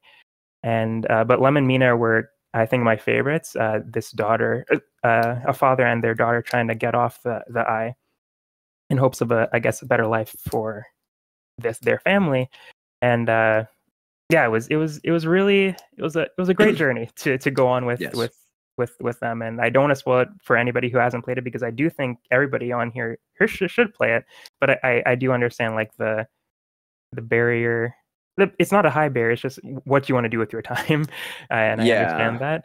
Um, but I had a great time, uh, like managing the days with the the the, the dice. Uh, I, I don't explain the whole gameplay thing here, but I, I think it's a really fun gameplay loop, and it it had me making fun decisions on where I should go and who I should talk to. Um, and yeah, I it, it's the story that that that's why it's so high on on this list, and the and the writing. And I, Christian, I'm sure, I don't know if it's on your list, but if it is, I'm sure you can go into a little bit more detail than I am, but I, I had a great time with this game. Well, let's How... talk about it, because Citizen Sleeper is also my number number two pick. Uh, yes. Gage, you have a question? I do, so it can it can fall on you or Ro. Uh, is it a long game, or is it... Um... Ooh. I guess Ro, it... De- I... If, I, somebody's, I, if somebody's playing this just for the story, because like you said, barrier to entry, it's a visual novel, totally not normally my type of game, but... Long. What's up? What do you consider... Long is... is oh, sorry, long is relative, and like so when you're and playing, what you're do, to what you're doing, though.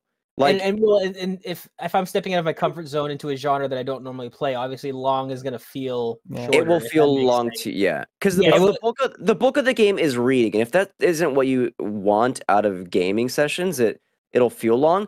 But you can break it apart, and the thing about this is like, the writing and the music is so good. They, it doesn't really feel like you're reading at all, to be honest. Mm. You're kind of just lost in it. That's why uh, I'm interested in it. Yeah.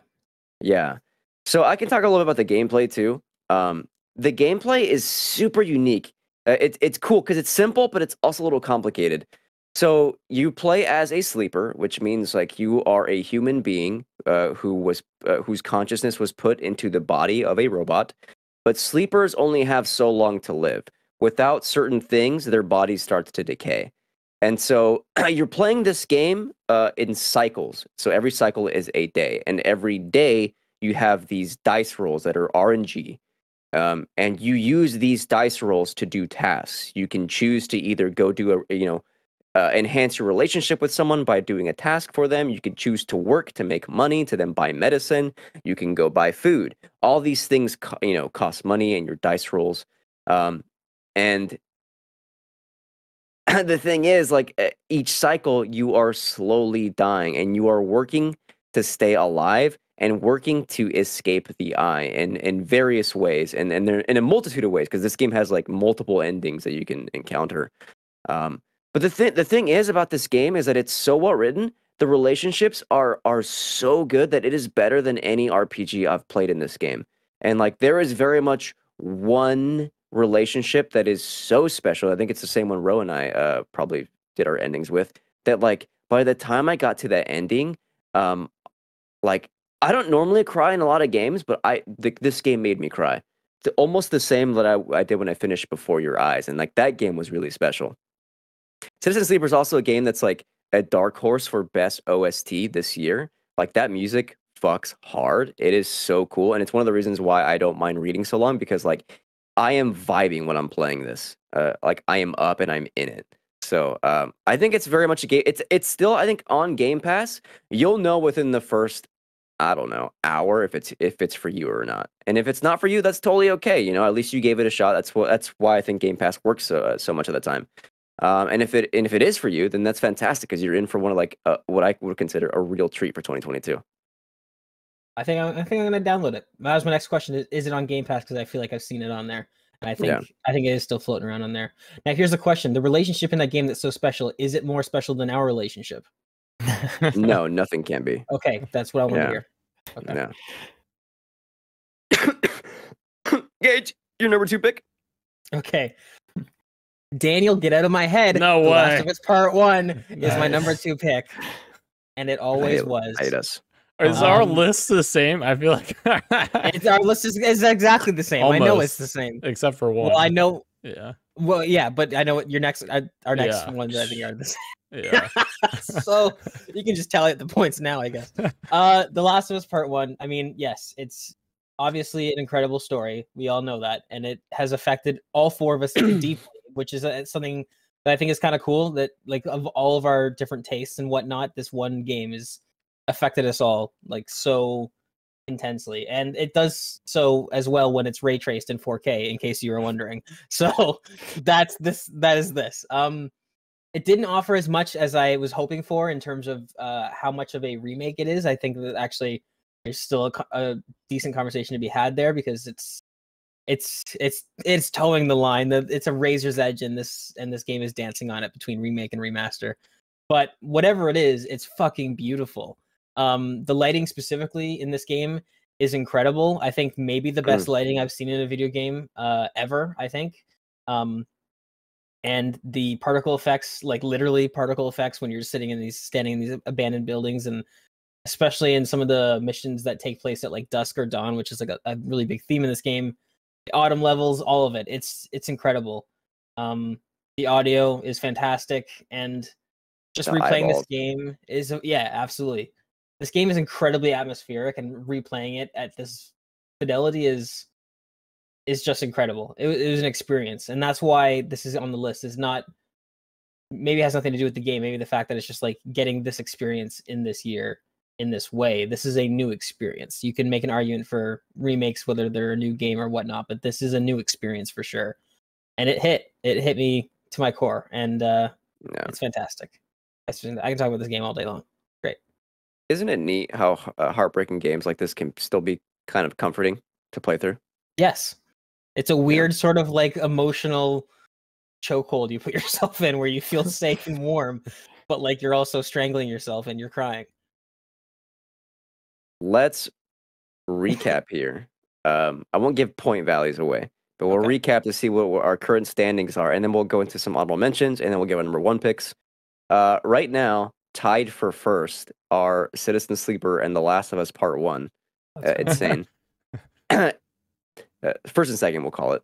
Uh, third place, Modern Warfare two. Fourth place, my number one pick, which uh, I won't mention yet, but I'm sure you can guess what it is. Uh, and then in fifth place is Signalis. Love to see it. Okay. Ro, I know you had some honorable mentions you, you were really giddy, giddy about sharing. You want to give yours first? Sure, yeah. Um, River City Girls, I, I I talked about in uh, What You Got From Me, so that has made it on there. I won't say too much about it either, uh, or here I mean.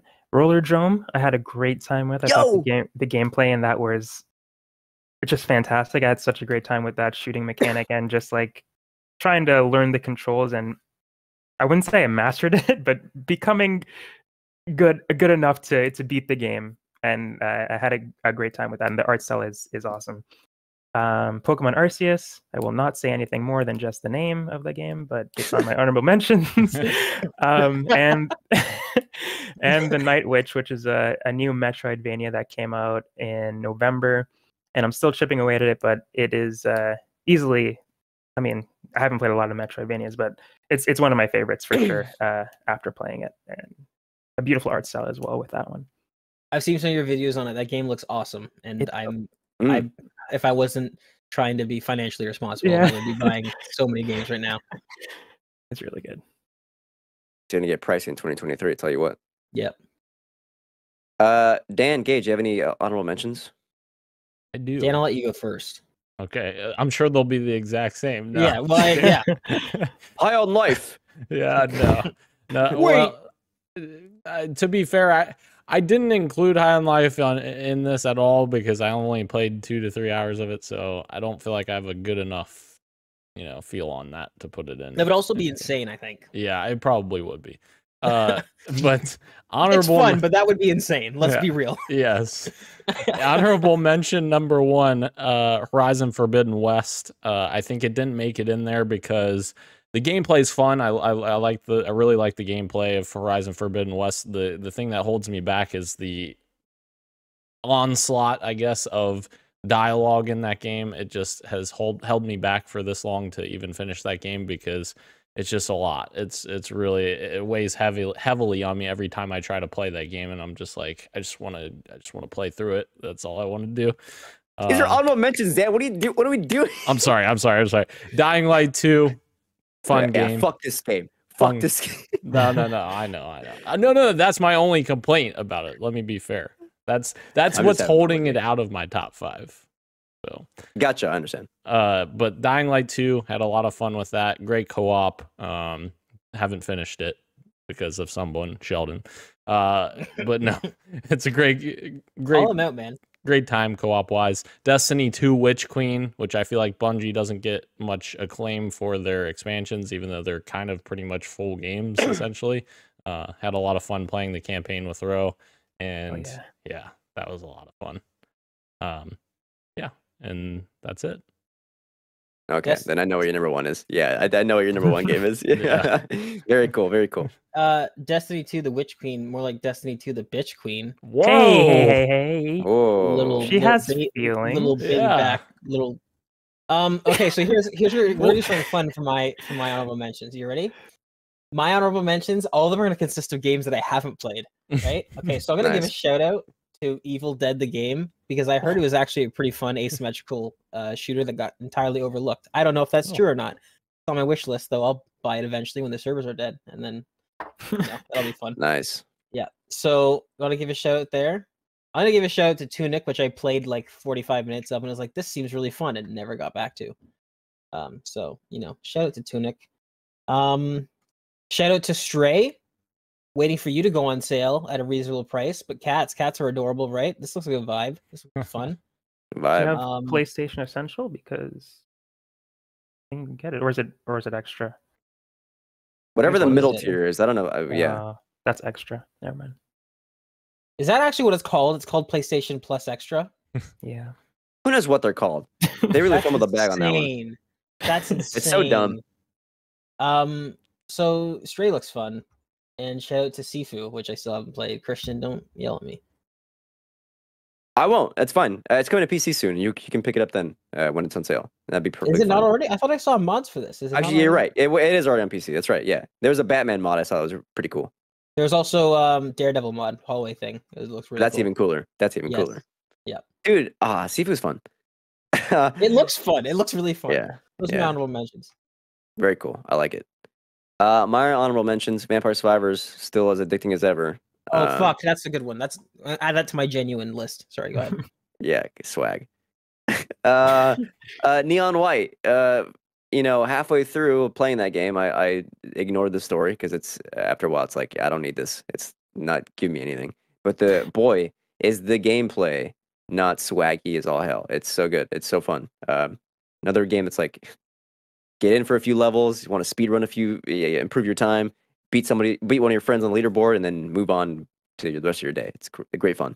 Uh, my last honorable mention is a game that I wish uh, was in my top five, but I just I already have five games, so I, it didn't make it. But it was close. This is Faith: The Unholy Tr- Trinity by uh, Ardorf Games and New Blood Interactive. This is the scariest game I've probably ever played. Uh, it's at least in that conversation for at least top five scariest games I ever played. Uh, it is. What they do with sound and art style is is so unique. It's like a eight-bit chiptune, but it's, you know, uh, fucking cranked to, you know, the six six six number. Uh, I do want to mention real quick uh, that, like, the game, the premise of this game is, like, a priest who's haunted by the um, uh, the failed exorcism uh, of a girl, and a year later he's like having to do like some stuff relating to it. It it, it rocks. There's one level um, where the mechanic revolves around uh, clicking a camera to use as a light source in, in like this huge like apartment building, uh, and it's fucking terrifying. It's so good. Uh, Faith. All right. Cool. We're back to our number ones. Daniel, you're starting us off. Go ahead and tell us what it is. I think we know. Number one. No. Uh, yeah, God of War Ragnarok is my number one. Despite only being ten hours into the game, I still have a long way to go. Uh, but just from what I've played already, I, I already feel like this is going to be my favorite game of the year. Um, there's a lot of things that I like where they're changing things that, you know, you sort of expect, but you didn't expect uh, in terms of playing with... Uh, how yes. you're playing the game. Yeah. Uh, just trying to be vague for people. Um, but I really like a lot of that stuff where they're switching it up more than the original game. Uh, I, I think that's really cool. And in my criticisms of uh, Horizon Forbidden West, having dialogue that's just like very, it just goes on and on and on. God of War, in contrast, I feel like has dialogue that is very concise and it's very meaningful.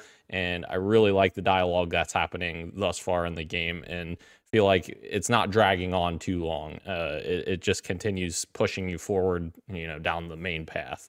Uh, I really like that. Uh, I love Atreus and I love uh, Christopher Judge as Kratos again.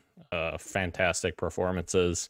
Um, And yeah, the gameplay, the gameplay I think is maybe one thing that's holding it back a tiny bit for me, because it feels a little bit repetitive, uh, more so than the original game. But I, I after talking to you guys, it seems like that's maybe just because I haven't unlocked uh, more of the things as you go along. So um, I'm expecting that to expand a lot more um, as I continue on the game. But yeah, y- yes, but also I understand that criticism, and I honestly almost kind of agree with you, but it's it's something that would require more in-depth conversation at a later point once you're later in the game, I think. But gotcha. uh, I think it's coming from a place that I, I think Gage and I would probably agree with. Gotcha. Yep. Okay. Yeah. Uh, yeah. And the world building, fantastic. The, all of the, you know, environments look absolutely amazing in this game. So uh, obviously Sunny Santa Monica knows how to crank out beautiful stuff with their engines. So very good stuff around there. So yeah, that's my game of the year, even though I haven't finished it. I love your asterisk. Yeah. Uh, Roshan, your yes. number one pick. My number one pick is Signalis by Rose Engine. Holy shit, for real? For real. Wow. Um, Christian talked about it as his number three, I believe. Yeah. Um, he he talked about it way better than I could, but I'm gonna I'm gonna try. But uh, yeah, Signalis is, is a, obviously a horror game, and I think the fact that I enjoyed it so much, being someone who doesn't like horror games, I think deserves like extra points in in it but itself. That I just I got so much out of it, and I we talked about this a little bit. I don't think I shared my thoughts uh, so much, but in the chat like a couple weeks ago, Gage was or no Dan was talking about how frustrated he was about like some puzzles in uh in God of War, and I also hate puzzles, especially in third person action adventure games, where it just distracts you from getting to the next thing and padding out sh- just it's just padding out your runtime. I think it's annoying, and we should just be playing the the fun parts in those games. If the game has to be shorter, that's okay. The puzzles are stupid and annoying. They're skippable for a reason, because they're stupid and annoying. Anyways, wow. in this game, what is this? In this game, in this game, the puzzles are so awesome. I had such a good time like figuring them out, and I think it's because it's a horror game. It's part of the D N A of those kind of tense situations, trying to figure out something while somebody's chasing you. Um, but I, I, I think Christian did something similar. But I, I have like like two pages of notes oh, yeah. of just like random stuff. I, I drew the main character as well. Oh, she's wow. so cute. Um. But yeah, I, I I I don't do this for video games ever, unless it's like story stuff. I don't make notes, and I just had such a great time writing down codes and figuring stuff out. And there's obviously the other side of things with the the story. There's Christian's notes there. Oh my god, beautiful. And I rec- I think I have that page here with those uh the blocks. Oh, I know that one. Yeah, yeah. yeah. Um, yours is a lot nicer though. I just drew the the symbols there, but. Yeah, the, the story is really cool. I think I need to go back or watch a, a video essay on it to to really understand it. But there's there's a lot to, to dive into uh, with uh, with the story with the story there, and it's depressing. There's three endings, I think, and I think me and Christian got the same one, the memory ending. And yes. uh, yeah, that one was that one was sad. But apparently, there's ones that are sadder. So I was, I was happy with what I got. Um, But yeah, I, I'm excited to see what Rose Engine does next, because I think they, they have a pretty uh, good start with Signalis for sure. So I'm excited to see what they can improve upon. But I think Signalis is a, a fantastic horror game, a fantastic game, and it's my, my number one.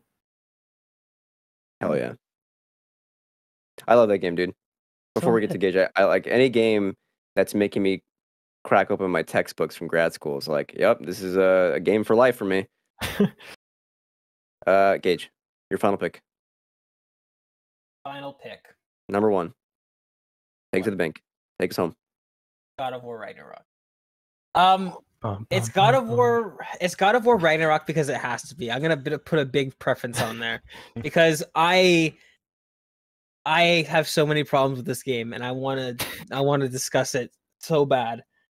But it is an incredible game. It does have incredible performances. the what do you what are you losing your mind at? I just realized I forgot to give my number one as well. That's what Keep I was going. wondering. I was wondering. I yeah, was like, yeah, oh, yeah. Okay. I, I forgot. I forgot. Um, do you want to go? Because I no no no it's fine it's fine. Okay. All right. Um, yeah, it's the gameplay is is fantastic. Hacking and slashing as, as Kratos is is amazing. Um, the story, the story highs I think are peak higher than the first one for me. There's certain moments, uh, certain cutscenes that are incredible. I have not beat the game yet. I am like thirty hours in. I think I'm pretty much at the end. Um, and uh, there's there's a scene that happened recently that was uh, like no spoilers or anything like that, but there's quite like a huge incident that happens towards the end of the game, and it's just like it's it's a, it's incredible. The performances in this game are really are really great. Um, I have a lot of issues with it. The I don't know how this how the map system passed, how the U I passed. Like there are things where it's like I'm I'm not trying to be harsh or mean, but like there are certain things in this game that are bad. Like not just like oh this could be better. Like the menu system in this game is awful, but yes. like it is still the best game of the year. Like it's still an incredible experience, um, even with all of its flaws. Like some of these high octane moments where you have these crazy boss fights fights that are so like just perfectly animated and like. It's just awesome. It's God of War. It feels epic. I, I don't think I I don't think I'd ever guessed we'd get a game that feels this over the top and grounded at the same time. You know what I mean? Like this kind of feels like a win-win for me, where I like my grounded characters, my immersive stories, but like also getting getting to see like say this is from the twenty eighteen, but like when he's taking a dragon by like fucking what grabbing his teeth and pulling his wisdom teeth out and then smashing his face into the side of a mountain. Like what? I can get both of those things in one game. That's fantastic. There we have it. Um, I forgot to give my number one pick, uh, so I'll, I'll mention that briefly. Uh, yeah, it's Elden Ring. Um, it's not winning any. I don't think it's going to win any any any tallies in our poll, but it's at least at least I want to mention that From Software is, is legit one of the most influential and and powerhouse developers right now. Like legit, uh, they are. You're going to see a lot of changes coming to open world games and, and kind of uh, not just the combat, but like their design. Um, like thesis, I think um, you'll start to see that influence come out in the next few years. Like what they did with their first open world game is again a cut above, far above so many open world games that are coming out right now. It is it is insane how how my curiosity in video games was like reawoken. I have not felt curious about playing a game in so long, and this this is a this is one where I felt like I got lost in. Uh, I haven't felt that way since Breath of the Wild, uh, another game changer, uh, literally. So, uh, I could say a lot about Elden Ring, but I won't. Uh, it's it's it's a flawed game for sure, but it's I think for me it's a flawed masterpiece, and it's it's my favorite game of the year.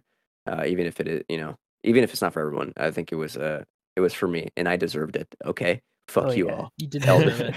And, and let me just say, I am I am excited for the change that this game is going to bring about, because if it wasn't just for the if it wasn't for the Souls like difficulty, everything that I've heard about this game in the buzz and in the zeitgeist of the moment sounded like sign me the fuck up. I love this hands-off experience. I love the sort of like learning lore from the environment and from ex- exploration. Oh, and my God. All that's like no quest markers, like all that stuff sounds great. I can't wait. I can't wait for that. But, um, I'll I'll say I'll say one thing. Uh, about Elden Ring. One more, one more thing than one the show. Uh, well, well, I mean, we'll give our we'll give the P X N top five and then we'll end the show. Uh, I remember in Elden Ring really early on, um, going through a forest. Uh, you got like the quiet, like music seeping through. You got like uh, the fog and the mildew from the trees. There's a giant bear at the edge of the forest. I can see that. I'm kind of like trying not to awake because I don't want to fight it. And I see hidden behind like this, like kind of. like these two little like hills of rocks. Uh, there's like this building, uh, and it's like what I think it looks like a well.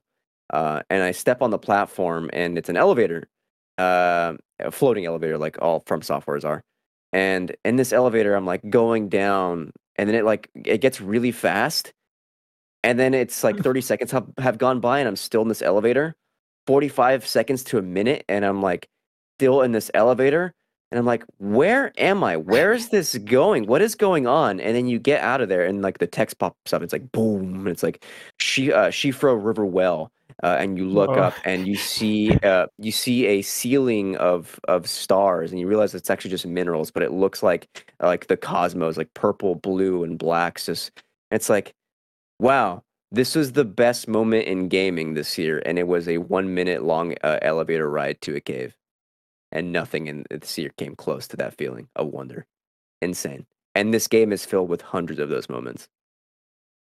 Crazy. I thought when I thought when you said the the title of the location, I thought you that was going to be the name of the boss or something, like you you stumbled onto no. a boss by mistake. But that's it's even just, better. It's just yeah. an area, and yeah. guess what? It's all side content you didn't have to do at all. Beautiful. That that's shit cool. rocks. Yeah, I like that. I think also to Rich, be fair, to be fair, uh-huh. if if I wish I loved this type of game, because I think that Elden Ring is absolutely incredible. Like what they were able to do with that game, absolutely, really, really good. Yeah. Cool shit. Uh, which brings us to our official P X N top games of twenty twenty-two. Are you guys ready? I'm so excited. I've tallied them all. I've sorted them. Uh, three games are tied with the same amount of points. And what I did was I actually let uh, Google sort it through its data. So whatever order it's in right now is the order, I think, for our top five. And I'm just going to leave it at that, okay? Okay. In fifth place, our fifth best game of the year, Modern Warfare two. Congratulations, Infinity Ward. Cheerio. In- By the way, like, this is a pretty cool representative list of all the games like we're like all four of us are into, so that's nice. Fourth place, The Last of Us Part One. Oh wow! Naughty Dog did it again. You did it in twenty thirteen. It's the same thing you did. And I'm just kidding. In third place, Citizen Sleeper. Ro, we showed yes. up. Yes, let's go. Hell yeah! In second place, Ro, we showed up. Signals. Yes, let's go. In first place, of T M N T? Course it had to be. Is it? T M N T. No Shredder's way. Revenge. God of War Ragnarok. Oh. Congratulations, God of War. You are P X N's game of the year. This is a good list. I like this list. It's a very good Me list. Too. You did it. You did it. That is a P X N list if I've ever heard one. Yes. yes. Isn't that nice? That's, That's nice. Beautiful. It, nice. Wait, you, nice. You gotta say it this way, Christian. Isn't it nice? Hey, in it. I'm just not even gonna end the show. I, I'm, I'm gonna refuse to do it. We're gonna sit here and think about what you just did. It's British, right? My or, I don't know. Oh my. So, folks, Kirik, Glenn, you listener. Thank you again to everyone joining us live on YouTube and Twitch, as well as podcast services everywhere, including Apple Podcasts, Google Podcasts, Spotify, Stitcher, and everywhere else you get your podcasts. Thank you, Roshan. Thank you, Christian. Thank you, Gage. Thank you, Daniel. This has been Podcast P X N, and we are out of here. Much love, and keep on, keep, keep on fucking.